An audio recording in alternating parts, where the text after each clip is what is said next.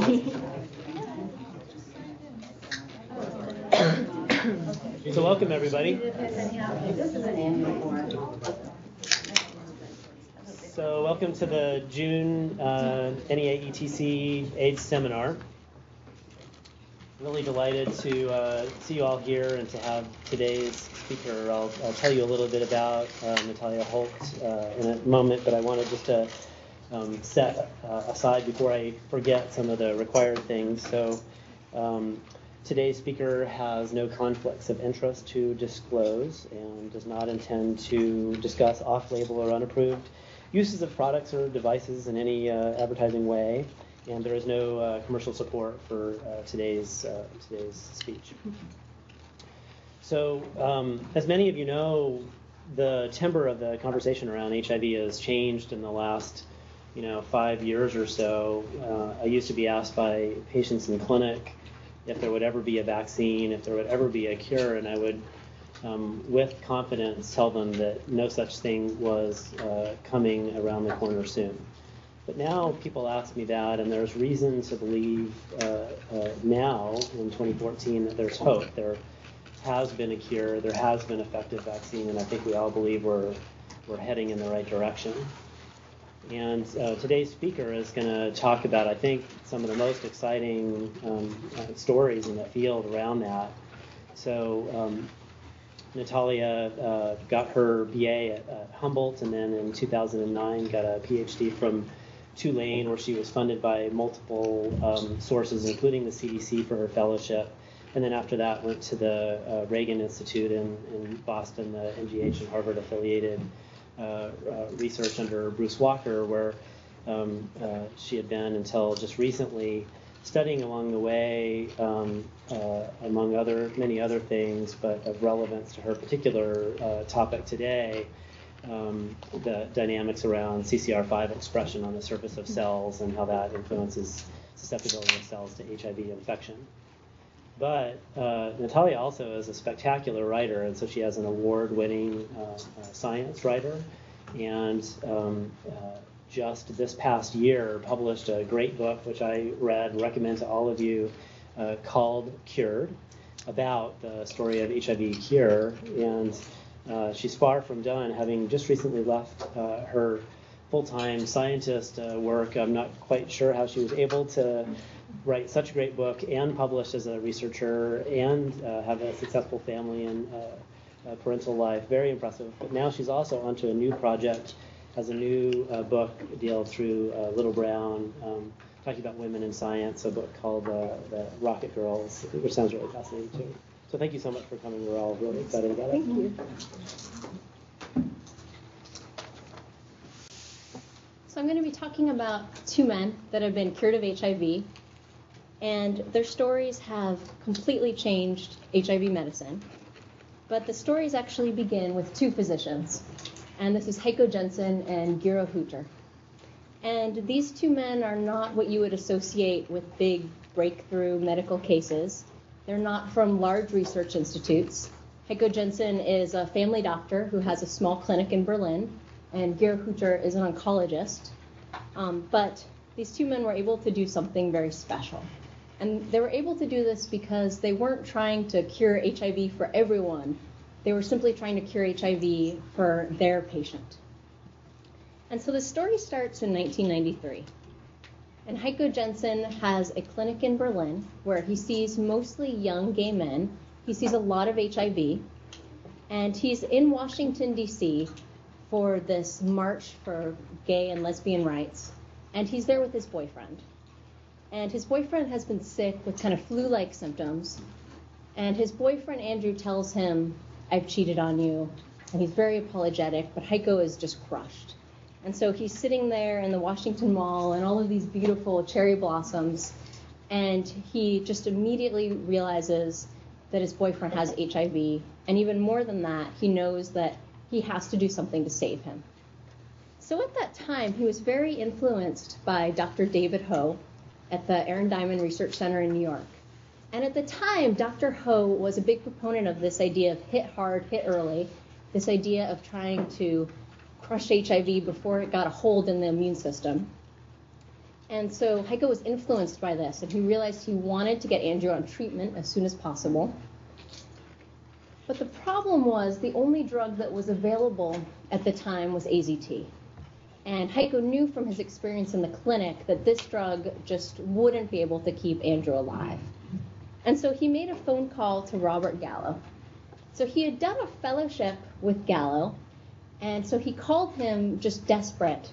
Is there anything you have that can help me and can help my boyfriend? And Gallo said, Well, not really, but why don't you talk to this postdoc in my lab named Juliana Lisziewicz? And Juliana said basically the same thing. We don't have anything that works in people, but we have this one drug that seems to work well in cell culture. And that drug is hydroxyurea. And Heiko said, Well, this is the best lead I'm going to get. I'm going to try it. Um, and so at this time, 1993, this is at a time in HIV when you could try really risky drugs because the life expectancy was so low. And so he knew that even though he was taking this big risk and giving his boyfriend, the first HIV patient to take this drug, um, he still knew he would have to hide it because, as his boyfriend, it wasn't exactly ethical for him to be treating him.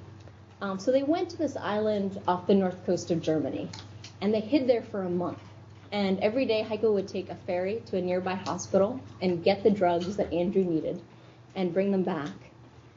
And as the days passed, Andrew just couldn't take anymore. And he finally said to Heiko, I can't do this. I don't want to be with you. I don't want to take these drugs anymore. And he left him and he left Germany. And for Heiko, this experience gave him this inspiration, this passion to cure HIV, or at least give his patients whatever he possibly could. And so it really changed how he decided to treat HIV in his patients in the future. Now, a few years later, in 1996, Gero Hutter was a medical student in Germany, and he wasn't interested in HIV at all. He wasn't interested in infectious disease. He wasn't really a very good student at this time. Um, but he happened to be sitting in the medical school library and he was reading the latest issue of Nature, and he saw this paper that grabbed his attention. And this paper was looking at a mutation in the CCR5 gene that gives resistance to HIV. And so they had, identified a mutation called Delta 32, which is a small piece of the CCR5 gene that's missing. And people that have this mutation end up being resistant to HIV. And so it's found in fairly high frequencies of Western European populations. And if you're homozygous for this gene, you're resistant to HIV, which about 1% of Western Europeans are. And so as soon as Gero read this paper, he thought, well, HIV is over. Now we have this easy path forward. Things are going to be all cleared up. That same year in 1996, a young German student came to see Heiko Jessen in his clinic. And he had done something very risky. Just a couple of days before, he had been at a party, he'd had sex with someone he shouldn't have, and now he was worried he might have, might have HIV. He was starting to have flu like symptoms. And Heiko diagnosed him, found out that he did have acute HIV, and decided to start him on this trial. And so this trial was three drugs, and one of those drugs was hydroxyurea. So you can see that this was directly inspired from his experience with his boyfriend. And he wasn't treating all his patients with these drugs. He was only treating a very small number of patients who were very early in infection and who he believed could take these drugs responsibly because it was a difficult regimen of drugs to take. And so Christian, this first Berlin patient, did find the drugs very difficult. He took this complicated schedule of drugs, and while he took them, he did visualizations. So he remembered this toilet bowl cleaner commercial from the 1970s where a blue toilet bowl cleaner is dropped into a bowl of water and it magically all turns clear. And so as he took the drugs three times a day, he visualized them clearing the HIV from his body. Now, 1996 was the worst year of Christian's life. He was diagnosed with HIV, and after that, he then um, went to the ER and had epididymitis. And during this time, he had to stop his medication.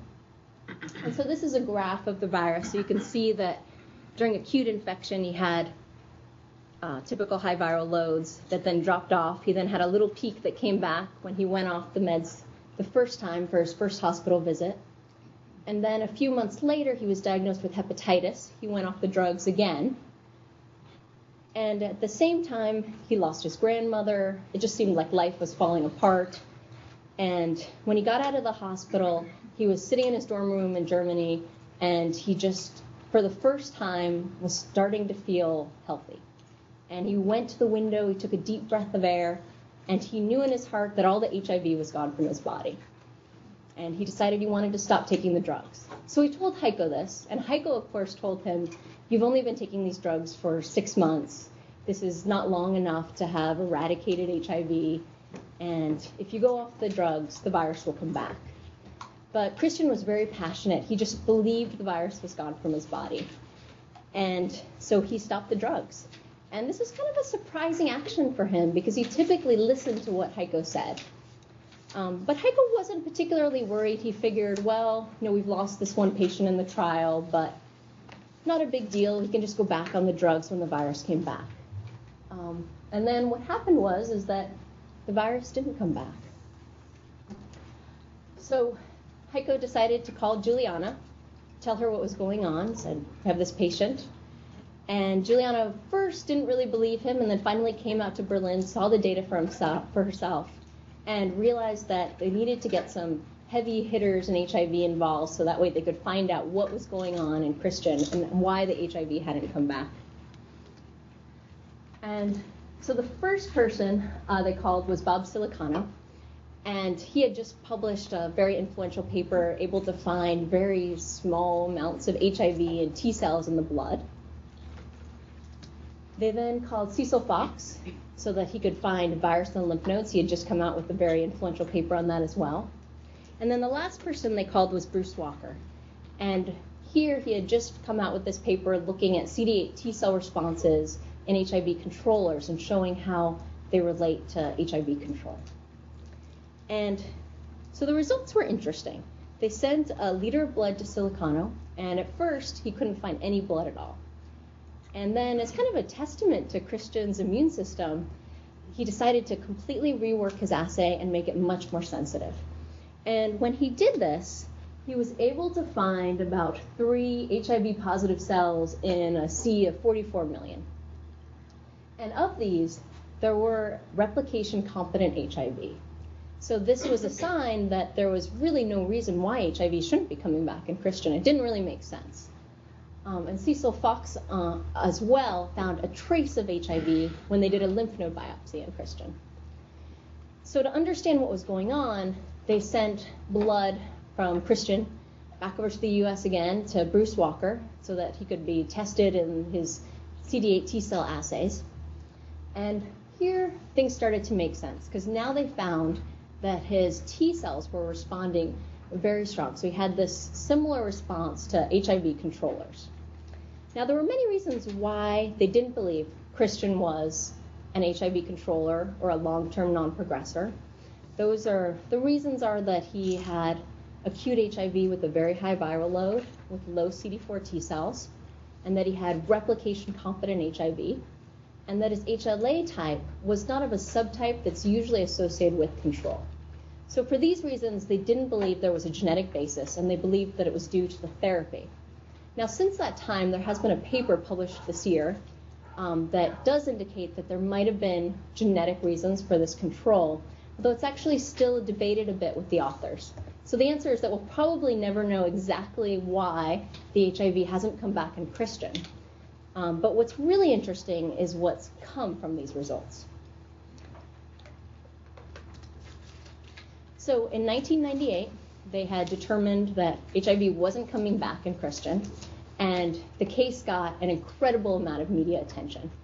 He was called the Berlin patient in the New York Times. Reports of an HIV cure were reported in Newsweek and Time and, and all over Berlin. Papers were just screaming about the first AIDS cure. Um, people were very excited. The next year, the paper was published in the New England Journal of Medicine.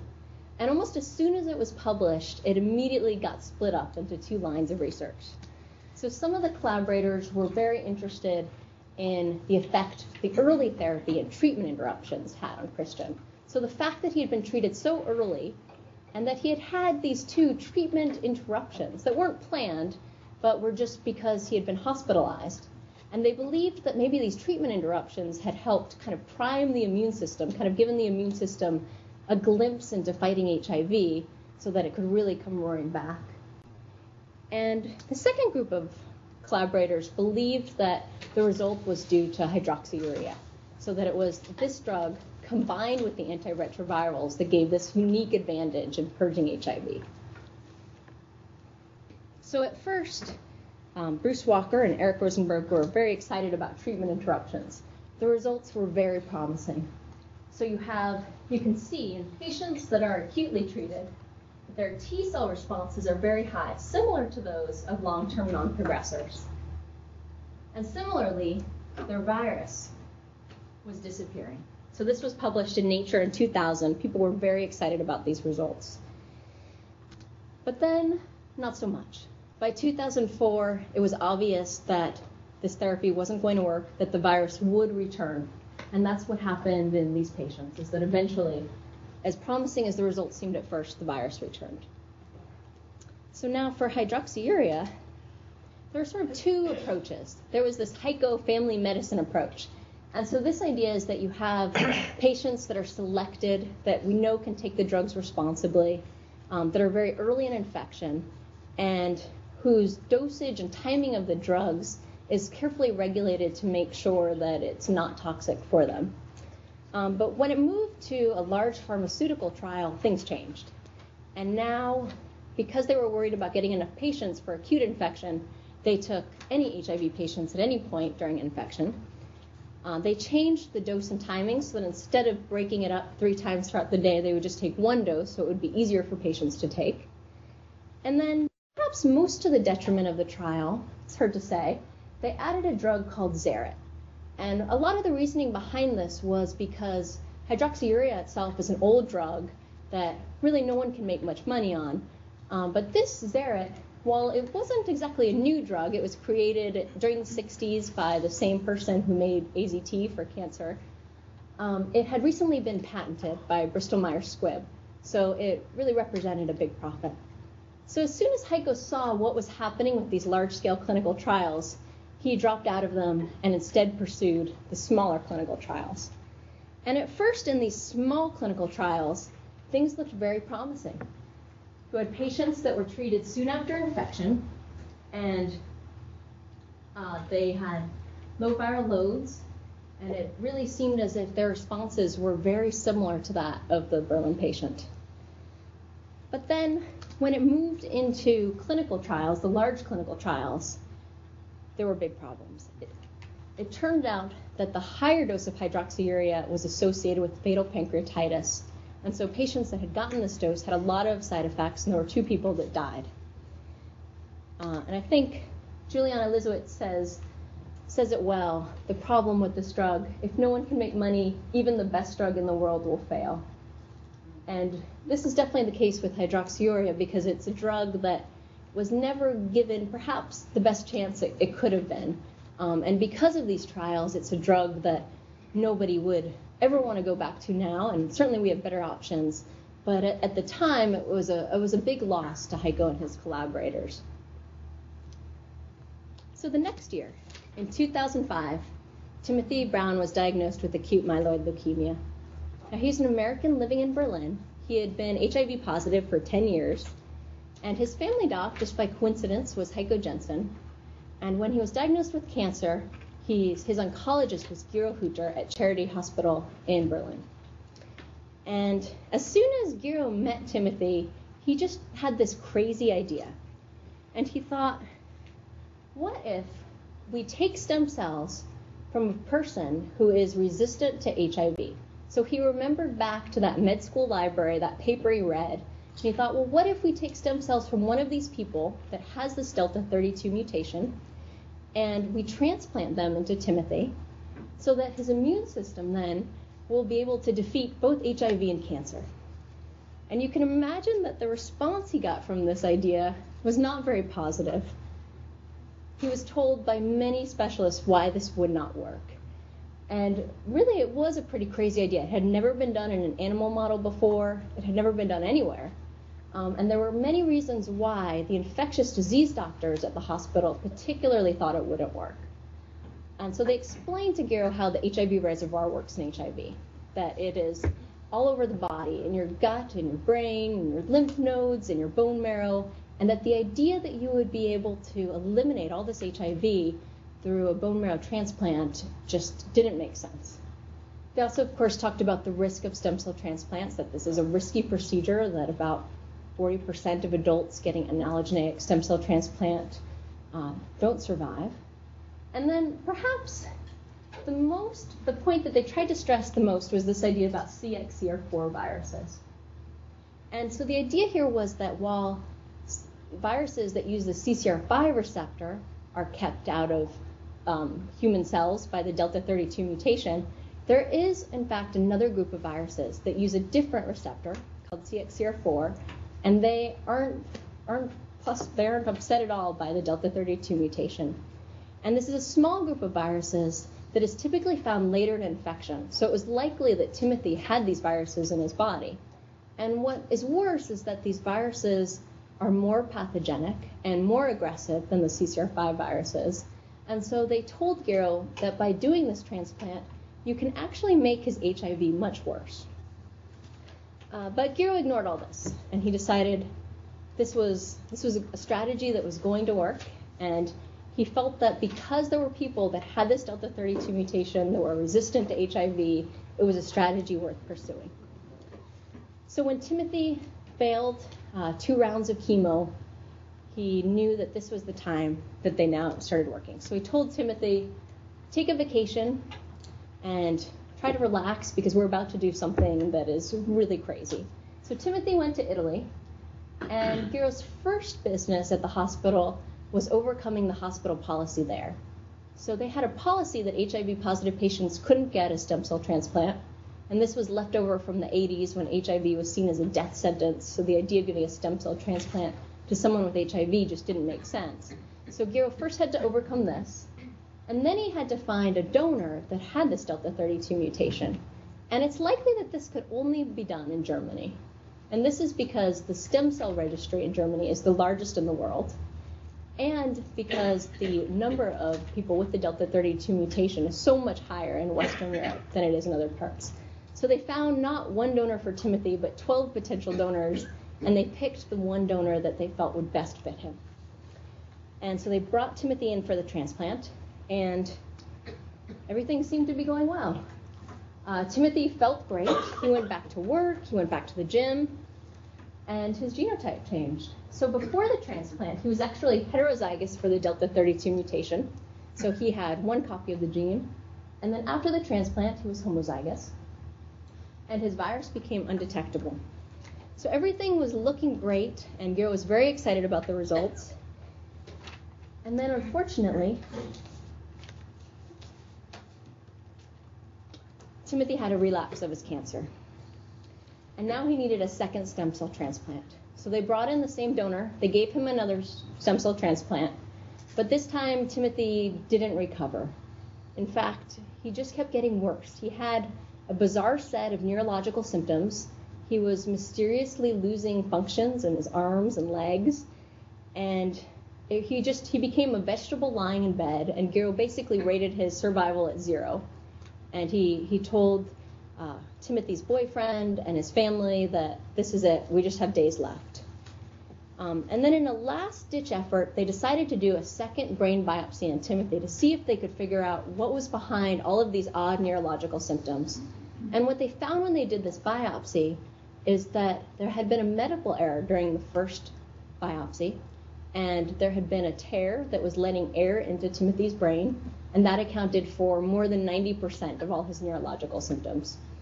So they repaired that and hoped for the best. Now, if it wasn't for the relapse and all of the problems that came with it, Gero was very excited besides that, because in terms of HIV data, things were looking great. So his virus went from high of uh, of, of several million down to becoming undetectable and remained that way, although Timothy was not on any kind of therapy. And at the same time, his T cells were going up. So things were really looking good.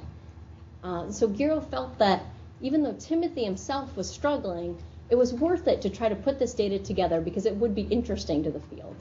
And so he he started to put a paper together that he submitted to the New England Journal of Medicine, and he put a proposal together for CROI, the big HIV conference.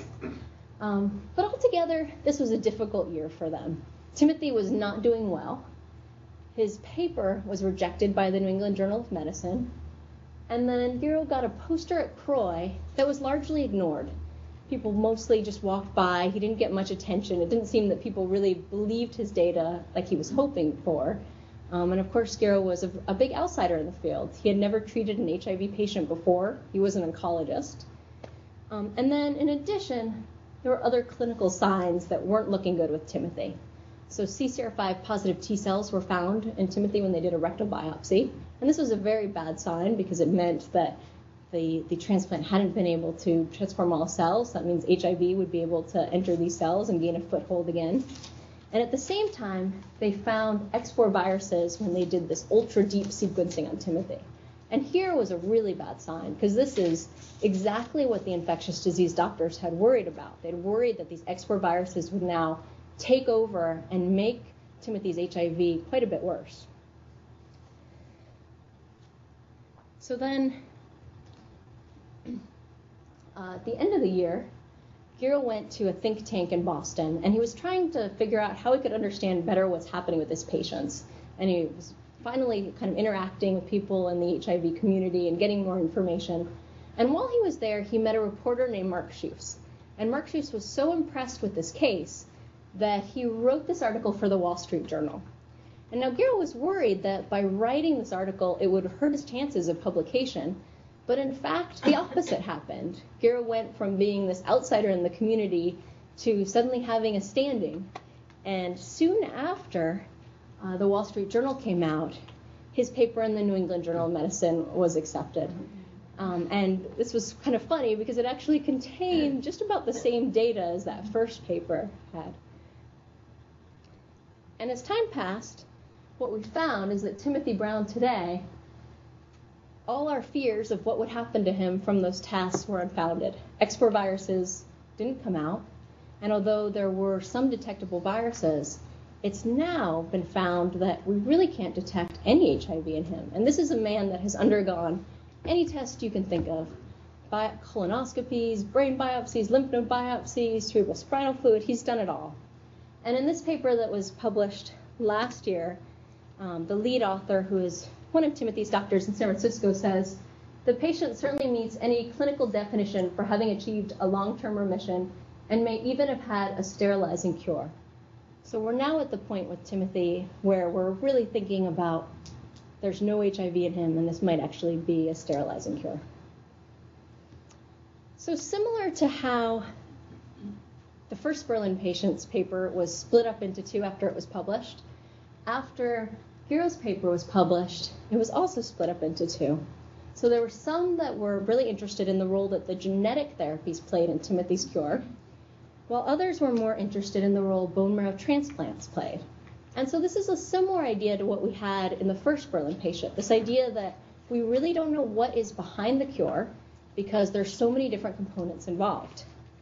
And so one of the studies that was interested in looking at this um, was done by Dan Kuritzkes and Tim Henrich at the Brigham Hospital in Boston. And this was the Boston patients. And so they looked retrospectively at, at patients who, like Timothy, had HIV and cancer and who had also received allogeneic stem cell transplants. But there are some differences to what these patients received. They didn't receive uh, the intense conditioning and radiation treatment that Timothy received. They also didn't experience graft versus host disease, which Timothy did. Um, and then, of course, a very key point is that they didn't receive HIV resistant cells. They received a stem cell transplant of just regular cells, but not those that contain the Delta 32 mutation. And so these cases inspired a lot of curiosity because the researchers found that the level of the HIV reservoir seemed to have disappeared. But when they went off therapy, the virus came back. So here is a big difference from Timothy. And so while it might seem like these cases are a disappointment to the field, it gives us some great insight into how these differences to Timothy are what are what makes the difference between controlling HIV and not controlling HIV. Um, and I guess uh, another point here is that stem cell transplants were never the answer to curing HIV. It was always just part of Timothy's therapy. It's not something that we would ever, of course, give to patients. So, how have these personal stories influenced research today? Well, the first Berlin patient, Christian's case, has had a remarkable impact on early therapy. Um, and so we can see this in studies uh, such as the Visconti trial, um, which have looked at patients that have gotten early therapy and their subsequent control, which is similar to what Christian experienced. And the researchers of the study have said that the the the reason they tried it was was because of the Berlin patient. So his story has just inspired a lot of interest in early therapy. Um, and we've also seen this, of course, um, with such dramatic cases such as the Mississippi baby, where we see that early therapy given aggressively um, can have this, this very interesting effect in possibly in pediatrics.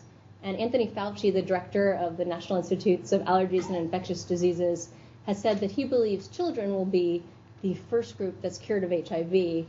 And we can attribute a lot of this interest in early therapy to that of Christian.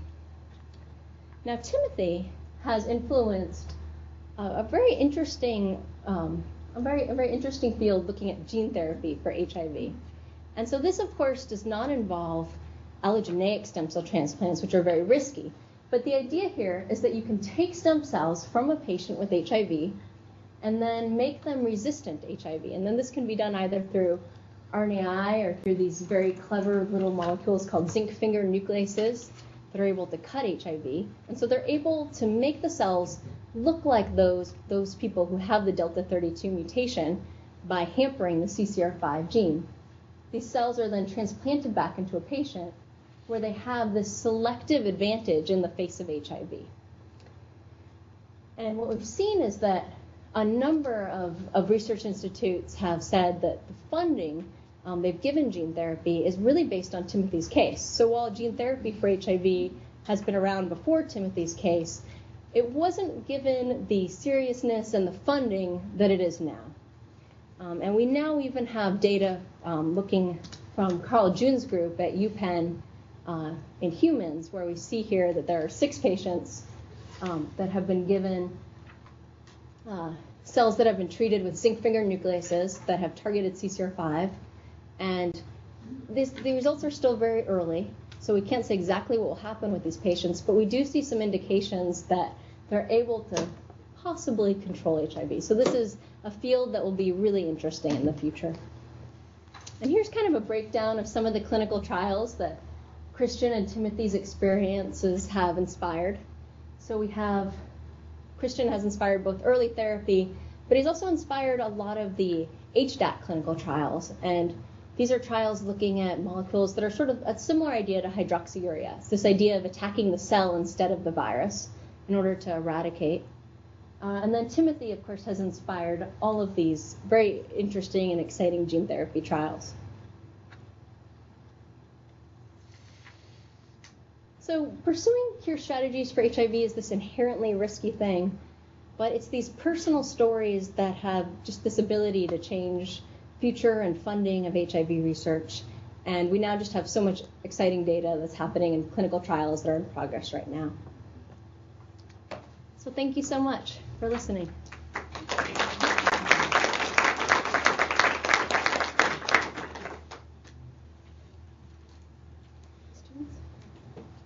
Any questions out there?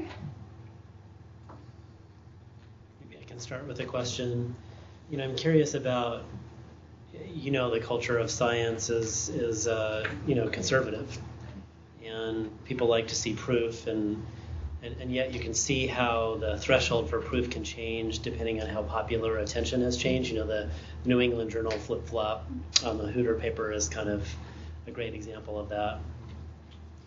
And uh, and so that that you know, with that context of sort of wondering whether how well scientific dogma is going to square with the way forward for a cure, I'm I'm curious about sort of uh,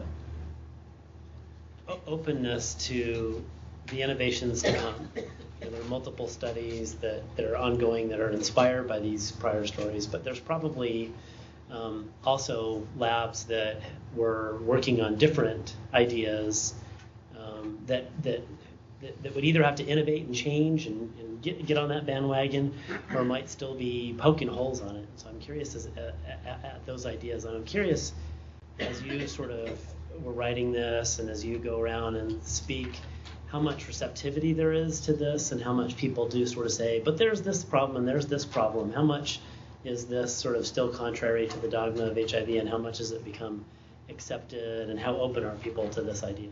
Yes. Well, I think what's interesting in this case is that you have a number of researchers who had no background in HIV, but who had background in gene therapy or in certain cancer drugs and have now come over to HIV because they see there's this opportunity that they have expertise in that they can help.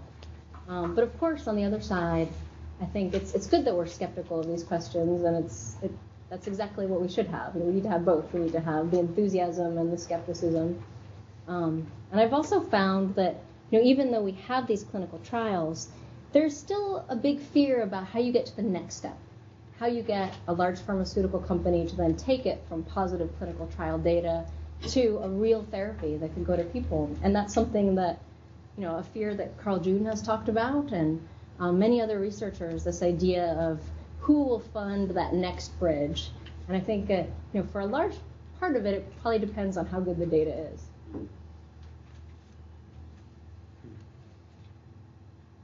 I know you're aware of this research funds for HIV are really very restricted right now. I was wondering whether you had any, uh, uh, any insight into what percentage of that very limited money is being uh, invested in cures. So there was a $100 million initiative, of course, for HIV cure that was announced at the end of last year. And it still seems unclear exactly how that is going to work and where where things will be taken away from. I think that's something that it's not unique to HIV. It's just sort of across the board for all scientific fields. Um, so it's it's hard to say, you know, how that will impact research.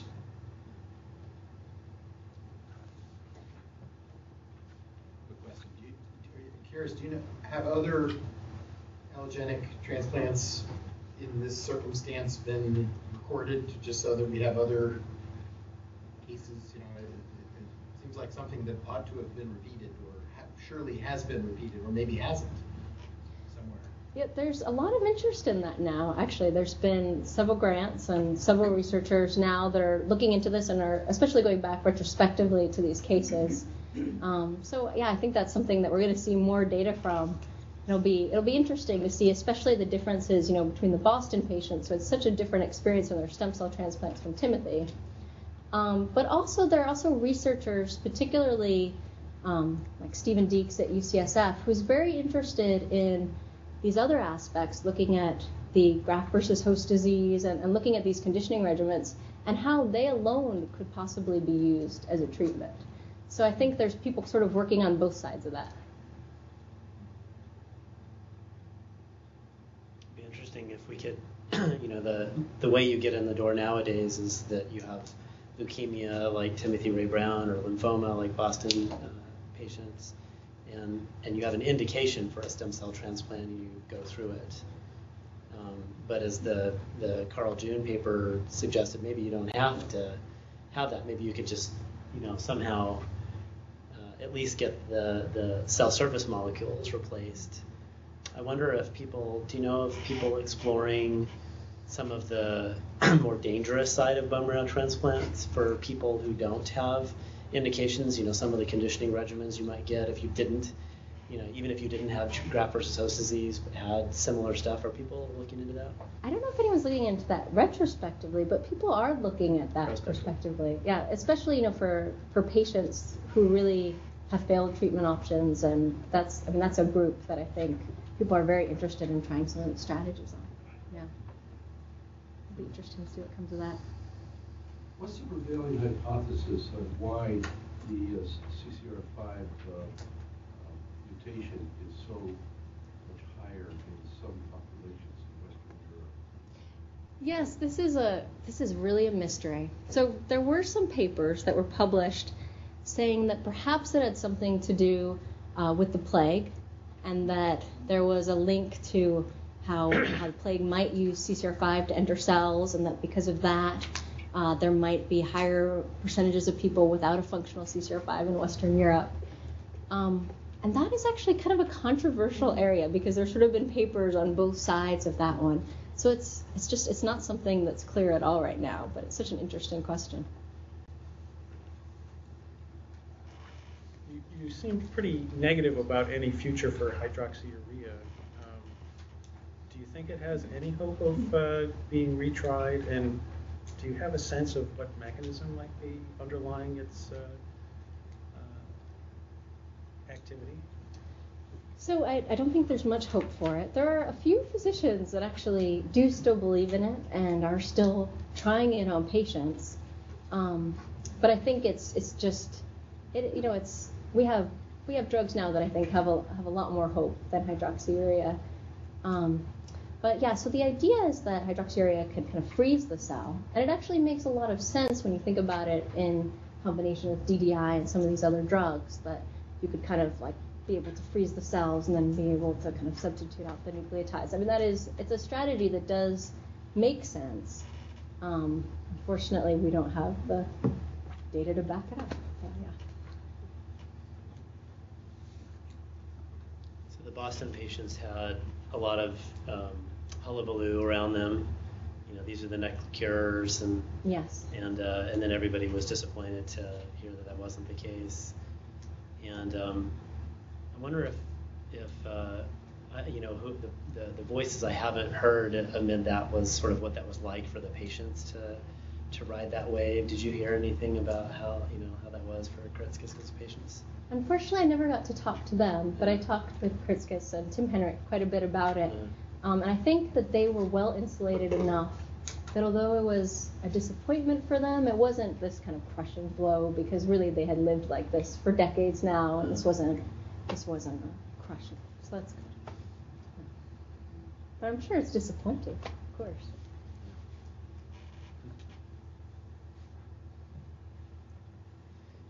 Well, thanks a lot. I really appreciate it. Thank you so much.